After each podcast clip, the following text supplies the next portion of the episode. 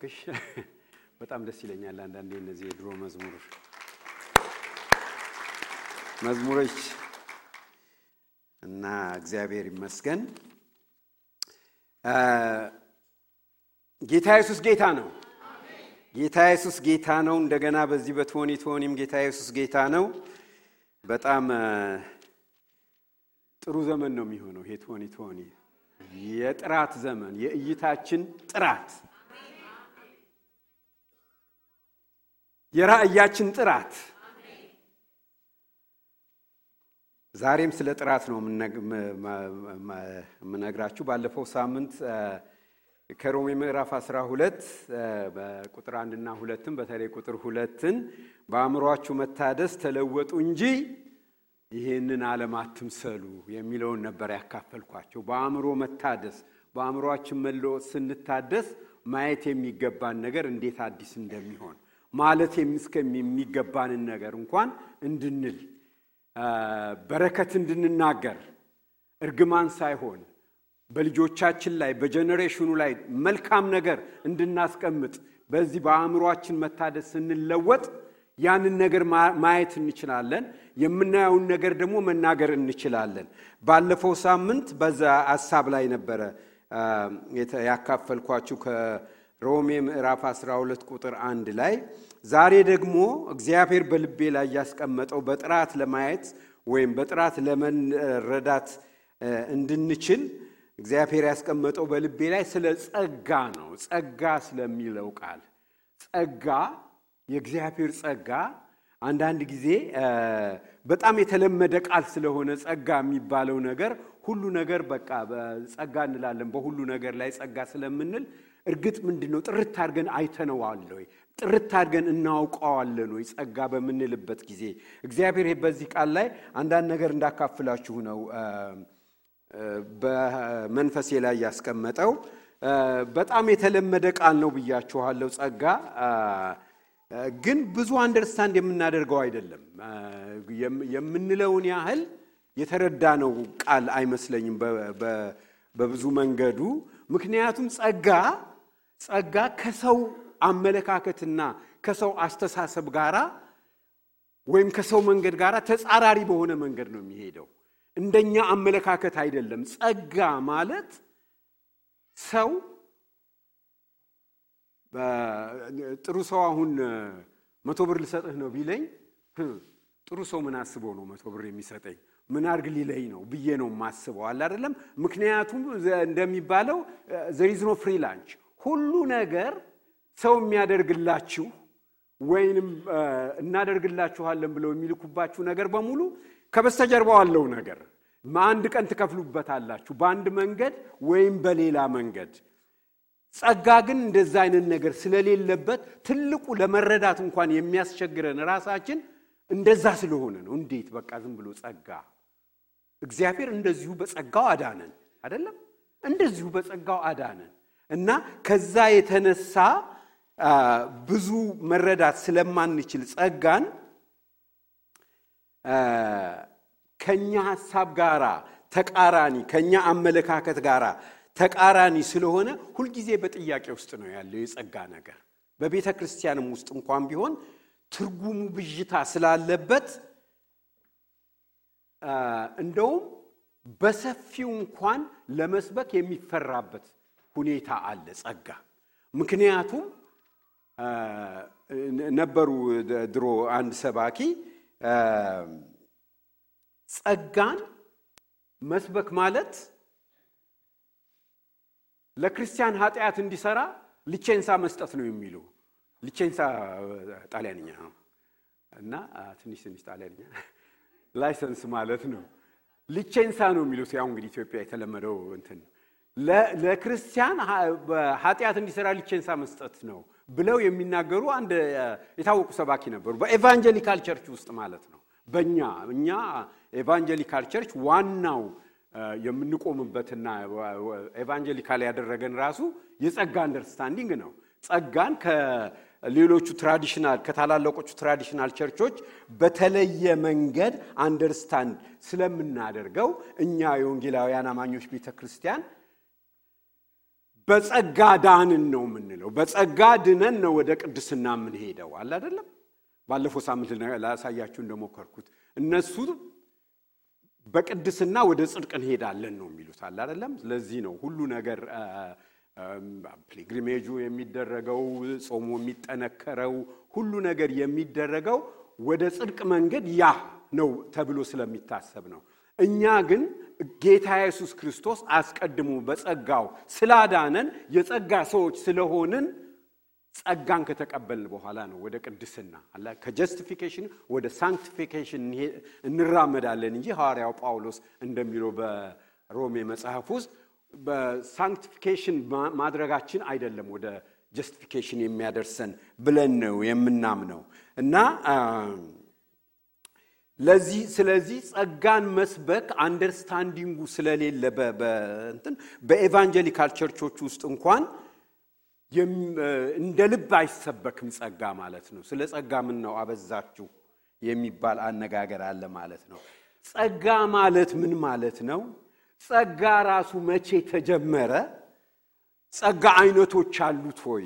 ይሄን ይሄን የሚለው አንዳንድ ነገር እናይና የዛሬው እንግዲህ እግዚአብሔር የሰጠኝ ያ ነው ማለት ነው። ጸጋ ወገኖች ሆይ በጣም ትልቅ ነገር ነው። ሁሉ ነገር ነው። ጸጋ ደህንነታችን ነው። ጸጋ ሕይወት ነው። በክርስቶስ ያገኘነው እውነተኛው ሕይወት ከጸጋ የተነሳ ነው። ጸጋ ሞገሳችን ነው። ጸጋ እርካታችን ነው። ጸጋ ፈውሳችን ነው። በእግዚአብሔር ቤት ውስጥ መገኘታችን በጸጋው በመዳናችን ብቻ ሳይሆን እዚህ ውስጥ ደግሞ መቆየታችን ራሱ ከጸጋው የተነሳ ነው። ማገልገላችን ከጸጋው የተነሳ ነው። ሐዋርያው ጳውሎስ ይህንን በደንብ አድርጎ በቲቶ መጽሐፍ ውስጥ አስቀምጦታል። አሳያችኋለሁ። ጸጋ የሚያዘምረን ጸጋ ነው። የሚባርከን ጸጋ ነው። ኢየሱስ ጌታ ነው ለማለት ድፍረት የሚሰጠንም ጸጋ ነው። በጌታ በኢየሱስ ክርስቶስ ስም ብለን በጠላት ላይ ለመነሳት ጉልበት የምናገኘውም ከጸጋው የተነሳ ነው። ወገኖች ሆይ ጸጋ ይህን ሁሉ የሚያጠቃልል ነገር ነው። በተጨናነቅንበት፣ በፈራንበት፣ በተጣበብንበት ጊዜ እንኳን ጌታ ሆይ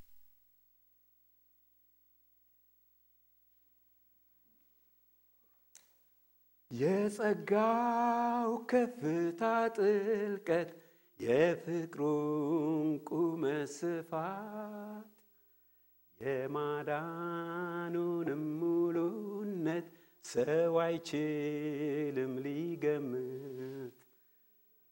ስንቶቻችሁ ታውቁታላችሁ? ይህም መዝሙር የድሮ የሚሽን መዝሙር የሚሽን ልጆች የለ ውይም ታውቂዋለሽ? አውቃለሁ። ፓስተር አለማየሁ ያውቀዋል፣ አውቃለሁ። ጥሩ ሰው ግን የሚያውቀው አይመስለኝም። የድሮ መዝሙር የእግዚአብሔር ጸጋ ታውቀዋለን? ቁጥር ይሄ ከስብሃት ለአምላክ ወይ ከማህሌተ እግዚአብሔር የወጣ መዝሙር ከየትኛው ላይ እንደሆነ አላውቅም። ብቻ የድሮ መጽሐፎቻችን እነሱ ነበሩ። በነ ረስቲን እና በነ ሉንዳል የተተረጎሙ አማርኛው ራሱ ጥሩ የእንግሊዝኛ ትርጉሙ እንኳን አይደለም። አንዳንዱ ቦታ ግን እንዘምረዋለን ዝም ብለን እና የጸጋ መዝሙር ነው ማለት ነው። ሐዋርያው ጳውሎስ ጸጋን በሙላት የገለጸበት ክፍል ቲቶ ምዕራፍ ሁለት ከቁጥር 11 እስከ 14 ያለው ነው። ይሄ አዲሱ መደበኛ ትርጉም ጥሩ አድርጎ ስለተረጎመው ከአዲሱ መደበኛ ትርጉም ላይ ነው እኔ የያዝኩት እና ቁጥር 11 ላይ ምን ይላል?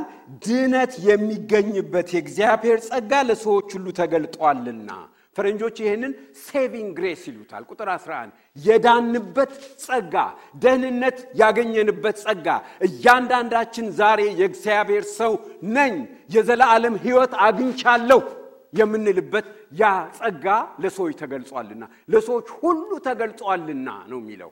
ለሁላችንም የተገለጠ ለሁሉ ሰው የተሰጠ የተፈቀደ ማንንም የማይከለክል ወይንም ደግሞ በማንም ላይ discriminate የማያደርግ ጸጋ ድነት የሚገኝበት የእግዚአብሔር ጸጋ ለሰዎች ሁሉ ተገልጧልና ይሄንም በደንብ አንደርስታንድ አድርጉት። የዳንበት የእግዚአብሔር ልጆች የሆንበት በእግዚአብሔር ቤት ውስጥ ተተክለን የምንመላለስበት ያ ጸጋ መጀመሪያ የደህንነታችን ዋናው ነገር የሆነው ድነት የሚገኝበት የእግዚአብሔር ጸጋ። ከዛ ቁጥር 12 ምን ይላል?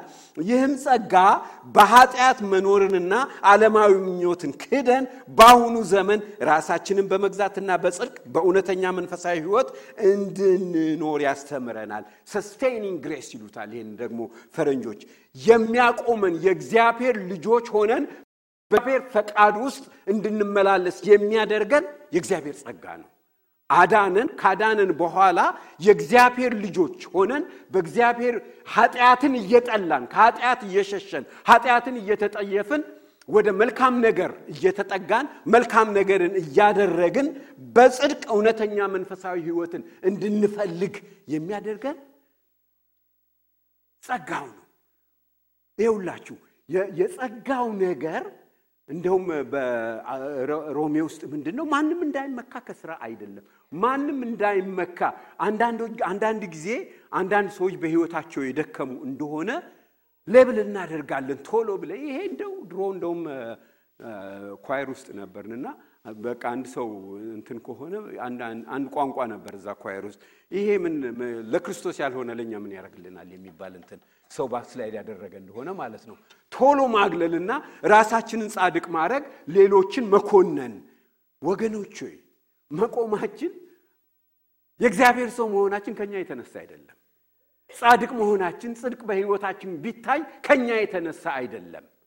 ጸጋ ቢጎልበት አንድ ሰው የእግዚአብሔር ጸጋ ያንን ሰው ብድግ ለማድረግ ሁልጊዜ ዝግጁ ነው። ስለዚህ ሌብላችን እኩል ነው። ዛሬ አንድ ሰው ቢወድቅ እኛ በጸጋ ነው የቆም ነው። እኛን ያቆመን ጸጋ ያንን ሰው ያነሰዋል። ስለዚህ የደህንነታችን ብቻ ሳይሆን የክርስቶስ ሰዎች ሆነ መኖራችን ራሱ ከዛ ጸጋ ነው የሚያቆመን ጸጋው ነው ጸጋው ነው ወገኖች፣ ጸጋውን እንደዚህ አንደርስታንድ ማድረግ አለብን። ቁጥር 13 ይህም ይልና ጸጋው ማለት ነው የተባረከ ተስፋችን የሆነውን የታላቁን የአምላካችንና የአዳኛችንን የኢየሱስ ክርስቶስን ክብር መገለጥ በመጠባበቅ ነው ይላል። ጌታ ኢየሱስ ክርስቶስን ትልቁ ተስፋ የቤተ ክርስቲያን ዋናውና ትልቁ ተስፋዋ ምንድን ነው? ኢየሱስ ክርስቶስ ይመጣል። የተባረከው ተስፋችን የሚባለው ያ ነው። የምንጠብቀው ያ ነው። ቤተ ክርስቲያን ኢየሱስ ክርስቶስ ይመጣል ብላ ካልጠበቀች በስተቀር ከወረቀት ፋብሪካ ምንም አትለይም ማለት ነው። አለ አይደለም፣ ከሚያመርቱ ነገሮች ምንም አትለይም ማለት ነው። ዋናው ተስፋችን ጌታ ኢየሱስ ክርስቶስ ይመጣል። አሜን እንላለን። ኢየሱስ ይመጣል ወገኖች ሆይ ኢየሱስ ይመጣል ብላ ቤተ ክርስቲያን በምትነቃቃበት ጊዜ ያንን በምትሰብክበት ጊዜ ነው በቤተ ክርስቲያን ውስጥ ሪቫይቫል እንኳን የሚነሳው። የታወቁ ትልልቆቹ የተባሉት ሪቫይቫሎች በሙሉ ሁልጊዜ በሚነሱበት ጊዜ ትልቁ ስብከት ኢየሱስ ይመጣል የሚለው ነበረ። በሀገራችንም እንኳን በነበረው ሪቫይቫል ጊዜ ትልቁ በቃ ሰባኪያኖች አብዝተው የሚሰብኩት የኢየሱስ ክርስቶስን መምጣት ነው። በናፍቆት መጠበቅ ያለባት ቤተ ክርስቲያን፣ ሳትሰለች ማስተማር ያለባት ቤተ ክርስቲያን የጌታ የኢየሱስ ክርስቶስን መምጣት ነው ወገኖች። ተስፋችን የተባረከው ተስፋችን ኢየሱስ ይመጣል ከሰማይ ከዛ ይወስደናል ከሱ ጋር። ያ ነው ትልቁ ተስፋችን።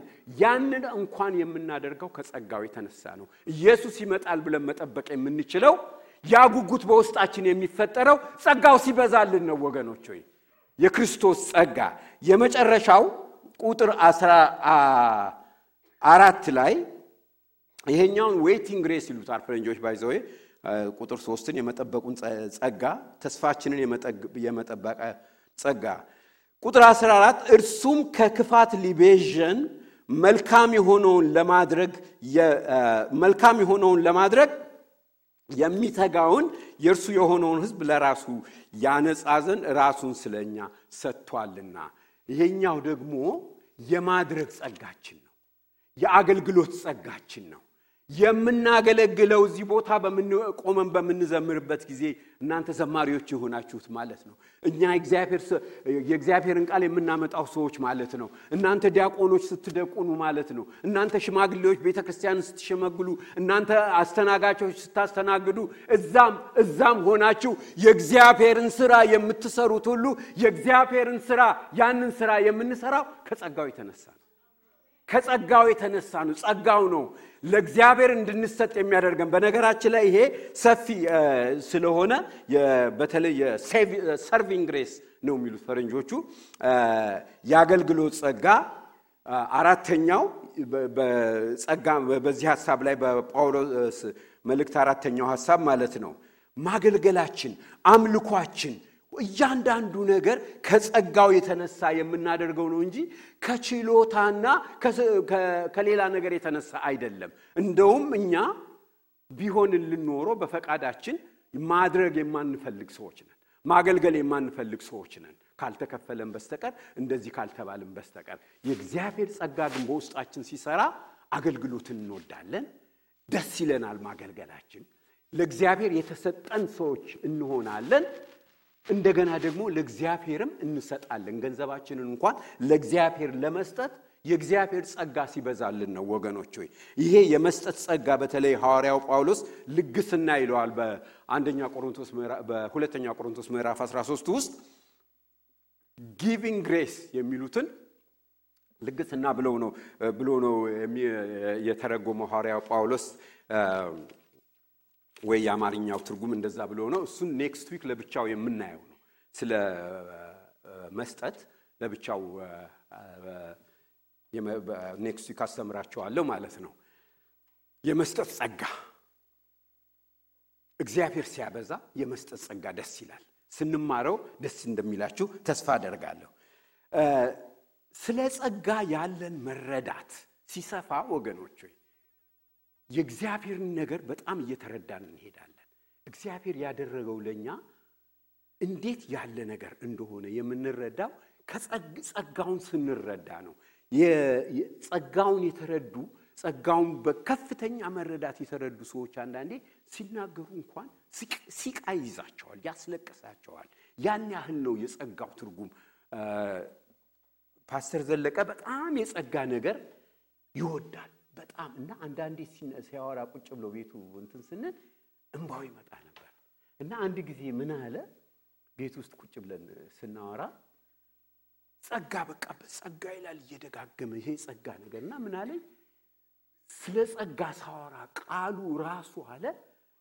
ልክ ቆንጆ ኬክ የምበላ ነው የሚመስለኝ አለ። በቃ እሱ ይጣፍጠዋል ቃሉ ራሱ የጸጋ ነገር ደስ ስለሚለው ቆንጆ ኬክ ፓስተር ዘለቀ ደግሞ ኬክ ይወዳል አይደል? መቅዲ ታውቀዋለች። ኬክ የሚወድ እንትን ነው እና ኬክ ያውቃል ማለት ነው።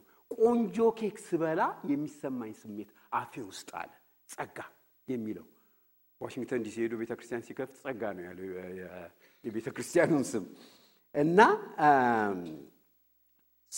በጸጋ ውስጥ ብዙ ክርክር እንዳለ እና ጸጋ መች ተጀመረ፣ ጸጋ ምንድን ነው የሚለውን ብዙ ሰዎች ብዙ ሀሳብ እንዳላቸው በዛ ውስጥ ነግሬያቸዋለሁ። አንድ የታወቀ ታሪክ አለ በዚህ ሀሳብ ላይ The Clergy and the Nobleman የሚል ታሪክ ነው።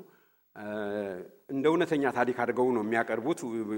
ያነበብኩት ነው፣ ትንሽ ቆየት ብሏል፣ ግን ሀሳቡን ላስታውስ ሞክሬያለሁ እና በዚህ በ North England ውስጥ የሆነ በ18ኛው ወይ በ17ኛው መቶ ክፍለ ዘመን የሆነ ነውና በአንዲት ትንሽ መንደር ውስጥ የሆነ The Clergy and the Nobleman ነው ታሪኩ። ምናልባት ጉግል ብታደርጉ ታገኙት ይሆናል።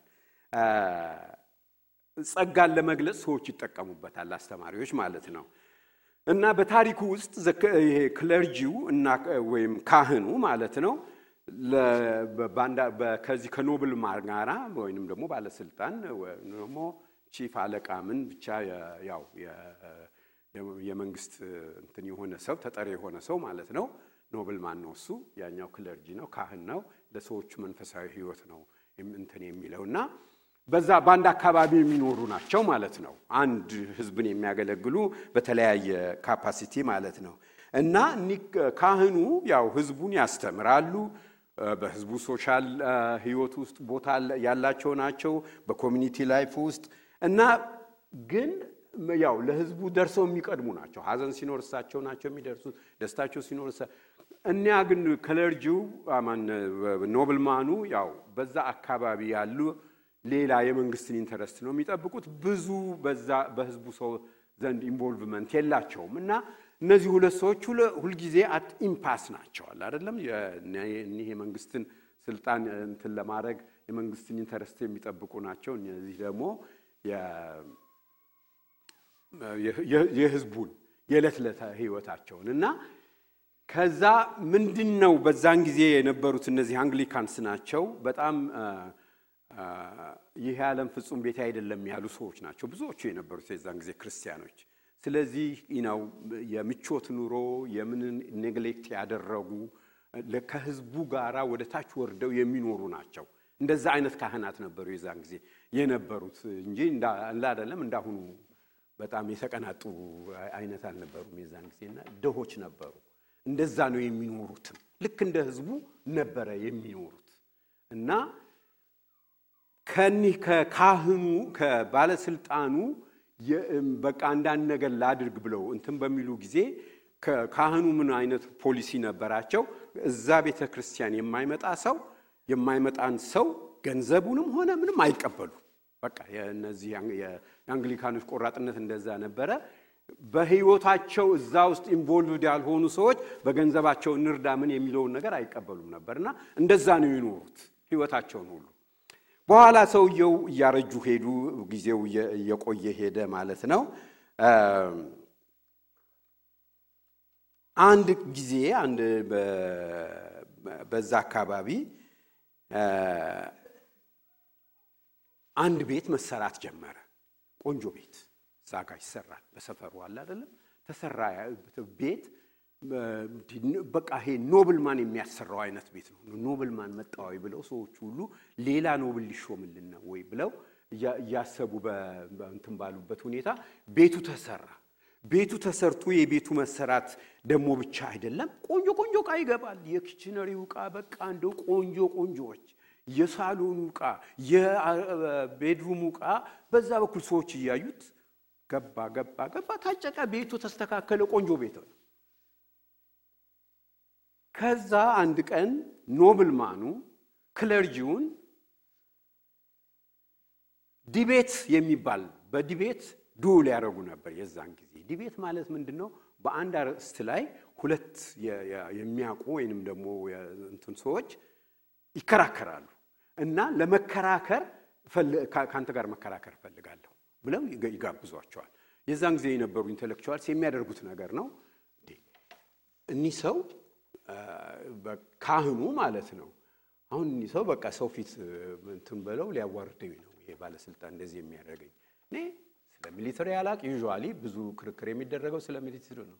ስለ ፖለቲካ አላውቅ ብዙ usually ብዙ ክርክር የሚደረገው ስለ ፖለቲካ ነው። እና ብዙ መከራከሪያ ነጥቦቹን nobleman ኡ ከሳቸው የበለጠ እንደሚያውቁ ገምተው በቃ በጣም እንትን አሉ። ነገር ግን ደግሞ intellectual integrity አለ እና መቀበል ነበረባቸው። በዛን ጊዜ የዲሞክራሲው process ነበረ።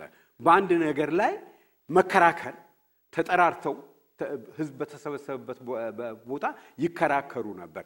usually የሚሆነው ከታች ያሉት አሁን ካህኑ ባለስልጣኑን ቢጋብዙ ኖሮ ለዛ አይነት ክርክር ነው ተቀባይነት ነበረው። ይሄ ግን the other way around ነው የሆነው። በኋላ መጠርተው እንከራከር ሲሉ accept አደረጉ።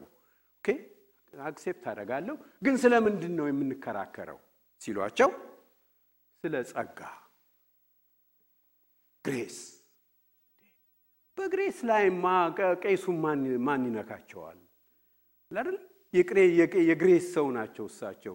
ህይወታቸውን በሙሉ ሲሰብኩ የነበረው ሲያስተምሩ እዚህ የደረሱት ስለ ግሬስ ነው። አሁን ኮራ ብለው ጠንከር ብለው ሄዱ አሉ። ጊዜህን እንግዲህ ወስንና ንገረኝ የት እንደምንገናኝ ተገናኙ እዛ ቦታ ይባላል። እዛ ቦታ ተስማሙና የተገናኙበት ቦታ ሲደርሱ ባለስልጣኑ ካህኑን ይሄ እዚህ ጋር የተሰራውን አዲስ ቤት አይተኸዋለሁ? አሁን አይቼዋለሁ። ቤት ያጠገብ አይደለም እንዴ? ምን እንትን አለ? ቁልፍ ያነሱና እዚህ ጋር እንትን ያለ ነበር። ዛት ኢዝ ዩር ሃውስ ይኸውና ኪው ብለው እንትን ይሏቸዋል። አሁን ተቆጡ ሰውየው። እንዴት እኔ እድሜን በሙሉ እንደዚህ አይነት ስጦታ ተቀብዬ እንደማላቅ ታውቃለህ። ለምንድን ነው አሁን በዚህ እድሜ እንደዚህ አይነት ስጦታ ካልሰጠሁ ብለህ እንትን የምትለኝ? ህይወቴን የኖርኩት በኢንተግሪቲ ነው አለ አይደለም የምንላቸው ቃላት አሉና ተቆጡ። ቄሱ በሰውየው ላይ በህዝቡ ፊት ማለት ነው። በኋላ ባለስልጣኑ ቄሱ ምን አሏቸው? either you are a big hypocrite or you don't know your own Bible አሏቸው። በዚህ ተቆጡ። እንደውም ጭራሹን እንዴት ማን ያውቃል ከሳቸው የበለጠ እዛ Bible ን እንዴት አታቅም ትለኛለህ Bible ህ ሲሏቸው nobleman ኑ ምን አሏቸው? do you know the first verse of the first chapter of the first book of your Bible አሏቸው። ማን ነው የሚያውቅ ይሄን? ሁላችንም እናውቀዋለን አይደለም? the first verse of the first chapter of the first book የማያውቅ ክርስቲያን አለ እንዴ? ይኸውላችሁ በመጀመሪያ እግዚአብሔር ሰማይና ምድርን ፈጠረ። ለውሂ ቢጨብጨብላት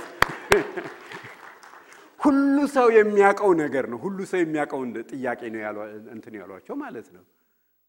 ከዛ በኋላ ሰውየው ተናገሩ። እንዴ in the beginning God created the heavens and earth እንኳን እኔ ይሄን እንትን ያልኩት little kid ከ congregation ውስጥ ጠርተህ ብታናግር ይሄንን ይመልሱልሃል አሏቸው።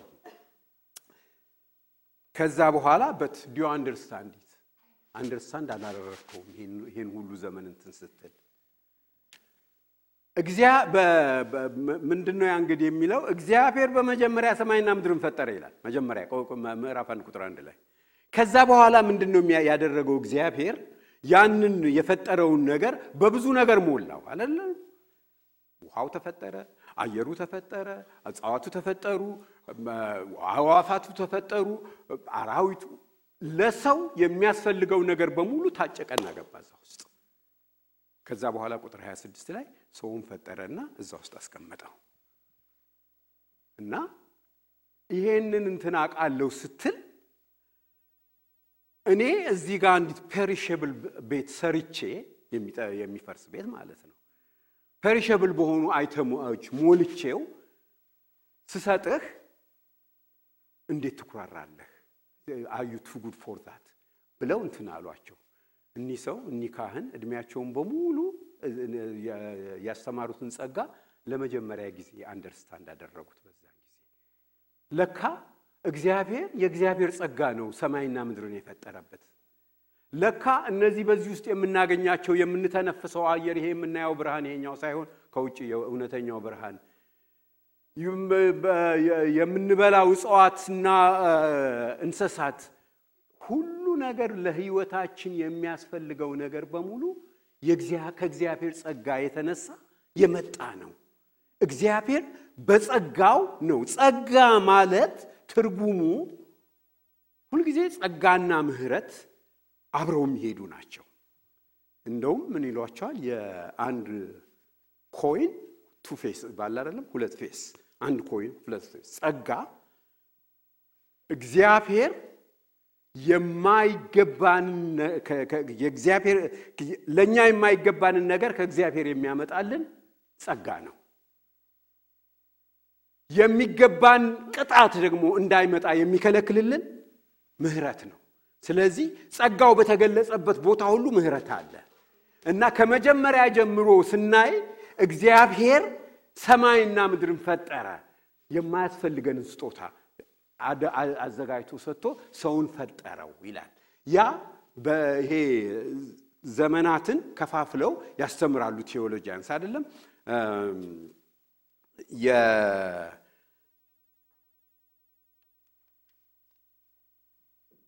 ዘመናትን ከፋፍለን ከዚህ በፊት ድሮ እዛኛው church ሆነን ይመስለኛል አስተምሬዋለሁ። the age of innocence ሰው መጀመሪያ ተፈጥሮ እዛ በአዳምና ሔዋን በኖሩበት ጊዜ የነበረው እድሜ ዘ ኤጅ ኦፍ ነው። ምንም እንትን የሌለበት ኃጢአት ከመግባቱ በፊት ምናልባት የቅንነት ዘመን ወይ የዋህነት ዘመን። ከዛ በኋላ ሰው በኃጢአት ወደቀ። ሰው በኃጢአት ከመውደቅ ሲወድቅ አንድ ነገር ያደረገው ምንድን ነው? ክፉና ደጉን አወቀ ይላል ምዕራፍ ሶስት ዘፍጥረት ምዕራፍ ሶስት ላይ እና የህሊና ዘመን ሆነ። የዛን ጊዜ the age of conscience የሚባለው ነው። ሰው እያመዛዘነ በህሊ አሁን ድሮ ዝም ብሎ ነበር የሚኖረው አሁን ማመዛዘን ጀመረ። ሰው እያመዛዘነ በህሊናው መኖር ሲጀምር ምዕራፍ አራት ላይ ሲደርስ ዘፍጥረት ላይ ምን አደረገ?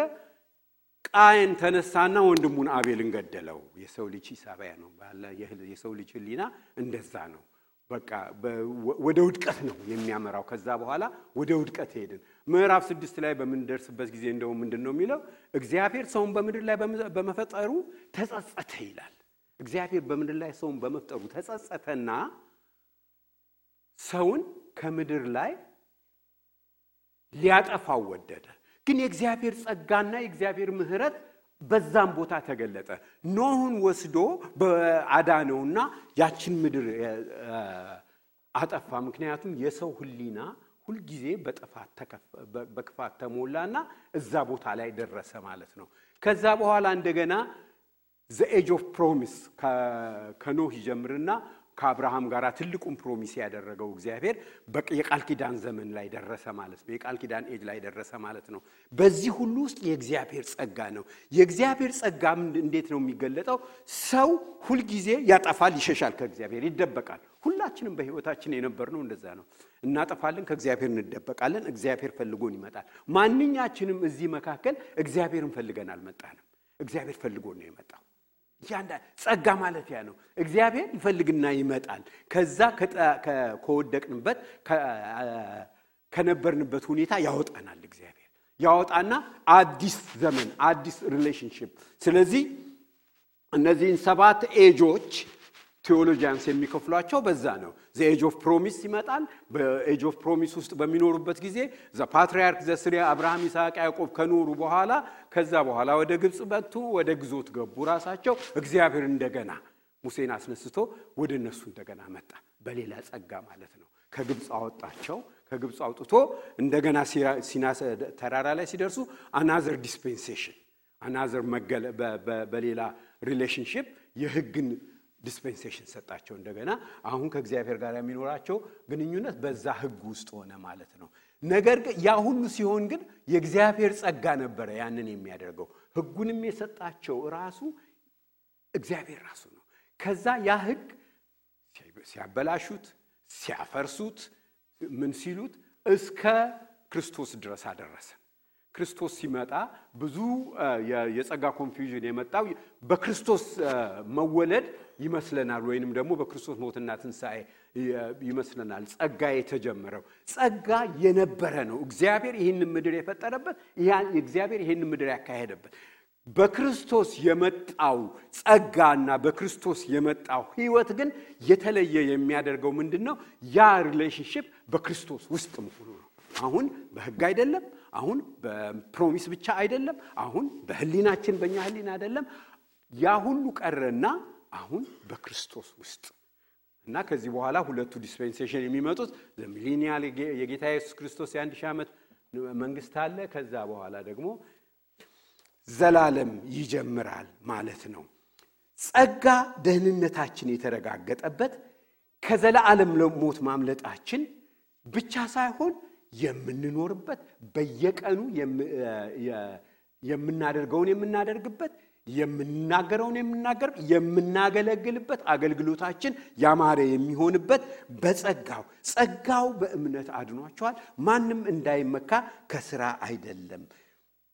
የእግዚአብሔር ሰዎች ሆነን የቆምንበት ዋናው ምክንያት ከእግዚአብሔር ጸጋ ነው። በመንፈሳዊ ሕይወታችን ሁላችንም በአንድ ደረጃ ላይ ነው ያለ ነው የምላችሁ ለዚህ ነው። አስተካክሎ ያቆመን እግዚአብሔር በጸጋው ነው። ታላቁ ሐዋርያ ራሱ ሐዋርያው ጳውሎስ እንኳን የሥጋዬ መውጊያ የሚያሰቃኝ የሰይጣን መልእክተኛ ተሰጠኝ ይላል እና ጸለይኩ ይላል። ጌታ ሆይ ውሰድልኝ። እንዴ ሐዋርያ ጳውሎስን የመሰለ የእግዚአብሔር ሰው ለምንድን ነው በሰይጣን መውጊያ የሚወጋው? አለ አይደለም እሱ ትልቅ የእግዚአብሔር ሰው ነው። ለምን ይወጋል? ውሰድልኝ ጌታ ሆይ ብዬ ሶስት ጊዜ ጸለይኩ አለ።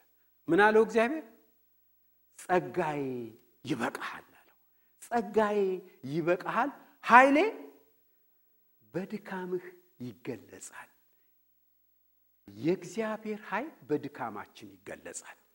በውድቀታችን አለ አይደለም ወደቅን በምንልበት ጊዜ ጸጋዬ ይበቃሃል፣ ኃይሌ በድካምህ ድካማችን ያ ነው ማለት ነው። ኃይሌ በድካምህ ይገለጻል። እግዚአብሔር ረሳኝ በምንልበት ጊዜ በሕይወቴ ደከምኩ በምንልበት ጊዜ ኃይሌ በድካምህ ይገለጻል። የእግዚአብሔር ኃይል የእግዚአብሔር ጸጋ በጣም በደከምንበት በጉብዝናችን ቢሆን ኖሮ የሚገለጸው የእግዚአብሔር ኃይል ስንቶቻችን የእግዚአብሔርን ኃይል እናገኝ ነበረ? ምክንያቱም የብዙዎቻችን ጉብዝና እዚህ ጋር አይደርስም ነበረ። በጉብዝና መጠን ቢሆን ኖሮ የእግዚአብሔር ጸጋ ለኛ የእግዚአብሔር ኃይል ለኛ የሚገለጸው ነገር ግን ምን አለ? ጸጋዬ ይበቃሃል። ለሁላችንም የተስተካከለ አንድ ፍሎር አለ፣ የእግዚአብሔር ጸጋ የሚባል እግዚአብሔር ጸጋ ላይ እስኪቆምን ድረስ የእግዚአብሔር ኃይል በእኛ ድካም ይገለጻል፣ በእኛ ውድቀት ይገለጻል፣ በእኛ ኃጢአት ይገለጻል። በጽድቃችን አይደለም። ኃይሌ በድካምህ ጸጋዬ ይበቃል፣ ኃይሌ በድካምህ። አንዳንድ ጊዜ ሰዎችን እንዳልኳችሁ በጠበቅናቸው ቦታ ካላገኘናቸው ከእግዚአብሔር ጸጋ የወደቁ ይመስለናል። ከእግዚአብሔር ጸጋ ሰዎች ወገኖች። የእግዚአብሔር ጸጋ the common denominator ሁልጊዜ አለ።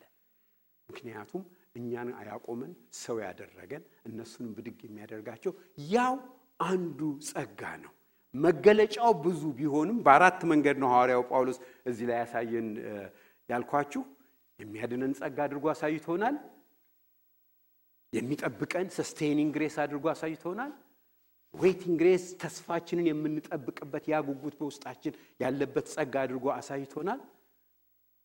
የምናገለግልበት እግዚአብሔርን የምናከብርበት ለእግዚአብሔር የተሰጠንበት next week የምናየው ጸጋ እሱን ነው አድርጎ አሳይቶናል። ኃይሌ በድካምህ ይገለጻል ብሎናል። እግዚአብሔር የማይገባንም መልካም ነገር ከእግዚአብሔር ያመጣልን የእግዚአብሔር ጸጋ የሚገባንን ቅጣት ወደ እኛ እንዳይመጣ የከለከለልን የእግዚአብሔር ምሕረት ጸጋና ምሕረት አንድ ኮይን ናቸው። እግዚአብሔር እንድሰጣችሁ የሰጠኝ ዛሬ ይሄንን ነው፣ ስለ ጸጋ። እግዚአብሔር ይባርካችሁ። ተነስተን እንጸልያለን።